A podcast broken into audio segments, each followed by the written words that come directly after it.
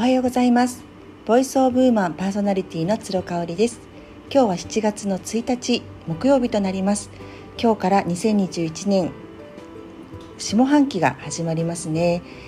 またあっという間に年末まで駆け抜けていきそうな感じですがこの半年間私が思うにそうですねなんかこう自分の中で中庸を目指していきたいなというふうに思います。忙しい時には忙しくそして穏やかに過ごす時には穏やかにっていうねそのなんか緩急を自分の中で、えー、責任を持って取っていきたいなっていうふうに思っています。えーと、昨日はですねあの私がインスタグラムを7年やっておりまして気づいたことシェアできることっていうタイトルでセミナーを行いましたオンラインのセミナーを行いました。えーと、結構ね皆様から質問をいただいたりとかその後の反響もありましてあの大変嬉しく思います。ありがとうございました。その中で、えーと、私が特にお知らせしたかったのがまあ、7つの習慣という本の中で、えー、コビー博士が提唱されている、えー、緊急ではないけれども重要であることに時間をどれだけ使えるかっていうところですね。えーと、これご存知の方もいらっしゃると思うんですけれども、まあ、なぜ緊急ではないけれども重要なことに意識的に時間を使う必要があるのかっていうことなんですがこれはねやっぱりね心の充足感あとはこうあの時間を有効に使ったぞっていうね満足感が全然違うんですよね。効率的に時間を使うことで、えー、パフォーマンスを上げるっていうそういうことではなくってやっぱりね人生って充足感の大きさで決まるかなっていうふうに私は思っています。なので、えー、緊急ではないけれども重要であること、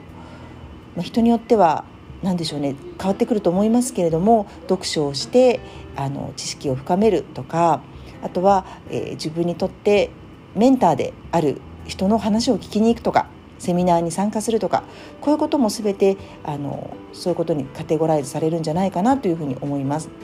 私は朝時間がねここに入りますので朝の時間を有効に使うっていうこと。あとは信頼のおける方、えー、愛を持てる方と一緒に時間を過ごす。これもねあの重要であるけれども緊急ではないっていう。だから本当に自分の中でここって時間を取って決めないとなかなか取れない時間帯ですよね。ただねここの過ごし方とここに意識をどれだけ向けてるかで私ももう40代後半に差し掛かってきましたのでね人生の充足感が変わってくるなっていうのをね日々ひしひしと感じております2021年の半年間もあっという間に過ぎたのでこれから後半の半年間もあっという間に過ぎると思うんですよねなんかだからこそこの緊急ではないけれども重要であることへどれだけ心と時間を砕けるかっていうねそこがなんか大事になってくるんじゃないかなっていうふうに思いますのでこれ本当に皆さんにとってそれぞれ違うと思うんですね項目は。うんだからまあ家族と一緒に過ごすこと家族と一緒にリラックスして過ごすこともそうだと思いますしね自分のこの知識欲を満たすための時間っていうのも入るかなっていうふうに思いますしまあ、健康とかもそうですね。健康であるために、えーと、軽い運動をする、ね、コツコツ毎日続けられるようなストレッチをするとかそういうこともあるかなって思います。ちなみに私はあの週3回必ず死守して行っているピラティスもここに入りますし月1であの行っているアユールベーダもここに入ります今日もね実はあの午前中に行ってくるんですけれどもね本当に月初めに必ず予約をするようにしていてちょっと自分のその月の過ごし方みたいなものをゆっくりあの体を休めながら考えるっていう時間にさせてもらってますね。うんなのであの人によっては全然内容が変わってくることだと思います。まあ、今コロナ禍でなかなか行けませんけれどもあの旅行に行くっていうのもここに入りますよねきちんと有給を取ってあらかじめ予約をしてっていうことであの意識して取らないと旅行の時間っていうのも取れないと思います。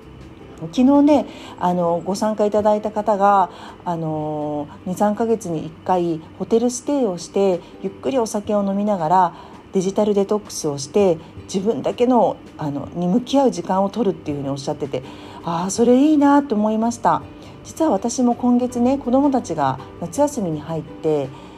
あの私の両親のところに預かってもらうことになっているのでその1週間の過ごし方ねちょっと考えてます。もしかしたらデジタルデトックスするかもしれないですね、うん、あとはあのー、そうだね、まあ、ちょっと主人とこれから将来のこととかもゆっくり考えたいしねいろいろ話す時間もなかなか子供がいると取れないんですよねなのであのそういう時間もお酒を飲みながらとかゆっくり取りたいなっていうふうにも考えています。うん、なんか昨日のねセミナーでもこういろいろこう私も教えていただくことがあったので気づきがたくさんありました。はいということで7月もどうぞよろしくお願いいたします。